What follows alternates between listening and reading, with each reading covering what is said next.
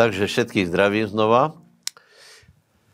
Dneska se pozrieme na Žalm 45, Lukáš 15 a Páta Možišova 19.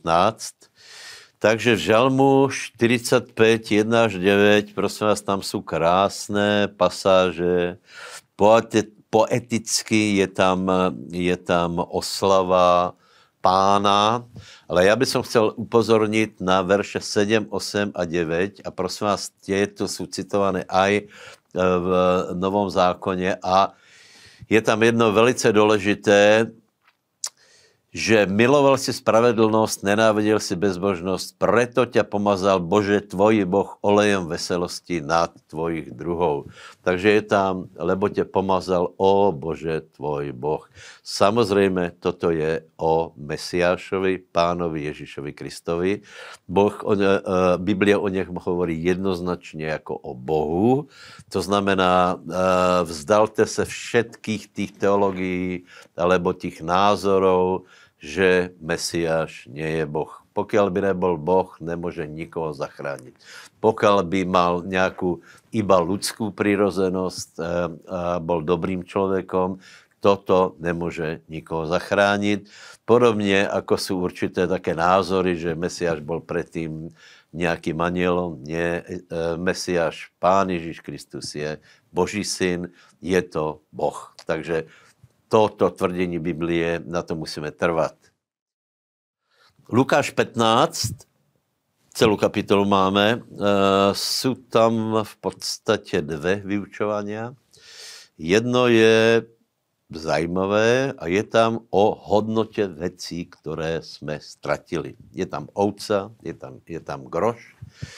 A často se nám stane, že právě vtedy, keď eh, o něco přijdeme, tak přijdeme na to, aké to je vzácné a chceme to nájsť. Jednu, jednu dobrou zprávu mám pre vás. Eh, v Bohu nie sú žádné straty, které by neboli nalezitelné, obnovitelné. Hej? Eh, možná někdo ztratil něco ze svého výzoru, eh, z určitých schopností. V Bohu je všetko eh, návratné, aj keby jsme zomreli. Druhé vyučování je, druhé vyučování je o marnotratnom synovi, ten příběh, teda vyučování, to je po všeobecnosti velice známé. Je známé, často se káže o tom, ako se ten mladší syn, ako se skazil, ako, ako odišel od domu, skazil se, otec očaká, navratí se, ale málo se hovorí o tom synovi staršom, lebo ten starší syn bol uh, tiež nie žádná výhra, takže to podobenstvo by sa malo volať podobenstvo o úžasnom otcovi. Hej. Aký bol problém marnotratného syna? Eh, eh, nechcel sa pripojiť k oslave, keď sa navrátil eh, mladší syn, lebo hovorí, Bože, ty si mi nikdy, teda, pardon, oče, ty si mi nikdy nič nedal. To je postoj letitých kresťanov, ktorí nevedeli prevzať požehnanie. Hej. Z nejakej dôvodu prostě e, si drží od Boha odstup a nevedia, nevedia e, prijať milosť, nevedia prijať e, prosperitu, nevedia prijať uzdravenie, takže veľmi sú takí zahorknutí a potom, keď príde niekto a teší se, tak s tým mají problém. Moja rada je, aby sme boli aby jsme boli lepší, to znamená, aby jsme neodcházeli z domu, aby jsme, aby jsme boli s otcom a aby jsme si užívali to, čo je v dome nášho otca. Jsme v piatej knihe Možišovej, ktorá, ktorá nám dáva veľa, veľa pokynov, informácií, čítáme, čo všetko Izrael mal robiť.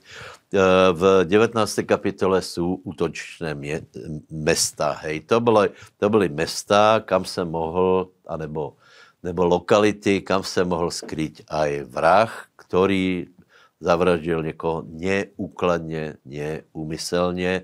Hovorí to o velké milosti pre tohto člověka, kedy v případě, že z tohto mesta neodíde prípade, že odíde, tak potom milosť stráca a môže byť potrestané. E, môže byť potrestaný, takže e, nám to hovorí, že nemáme vycházať spod Božej milosti. potom v 20. kapitole sú rôzne zákony, dokonce aj o stromoch, ale chcem povedať jednu vec. druhý, tretí, štvrtý verš hovorí o tom, že keď pôjde Izrael do boja, má se postaviť kňaz pred nich a pozbuzovať ich. A povie im, počujte Izraelu, vy se dnes blížíte k boju, idúc proti svojim nepriateľom, nech sa nelaká vaše srdce, nebojte sa, nestrachujte, ani sa netraste pred nimi, lebo hospodin váš Boh je to, ktorý ide s vami, aby bojoval za vás s vašimi nepriateľmi, aby vás zachránil. V prípade, že Izraelci uverili tomuto, tej, tejto zvesti, že majú nadprirodzenú podporu, tak vyhrávali. Keď sa zalakli, chaosili, tak prehrávali. Samozrejme to hovorí aj nám, aby sme sa nelakali. To je výzva, eh, výzva pre náš život eh, po celú dobu nášho obrátenia, aby sme prostě se vždycky posilnili a jeden boj za druhým, aby sme vo viere vyhrávali. Toto vám prajem, buďte požehnaní.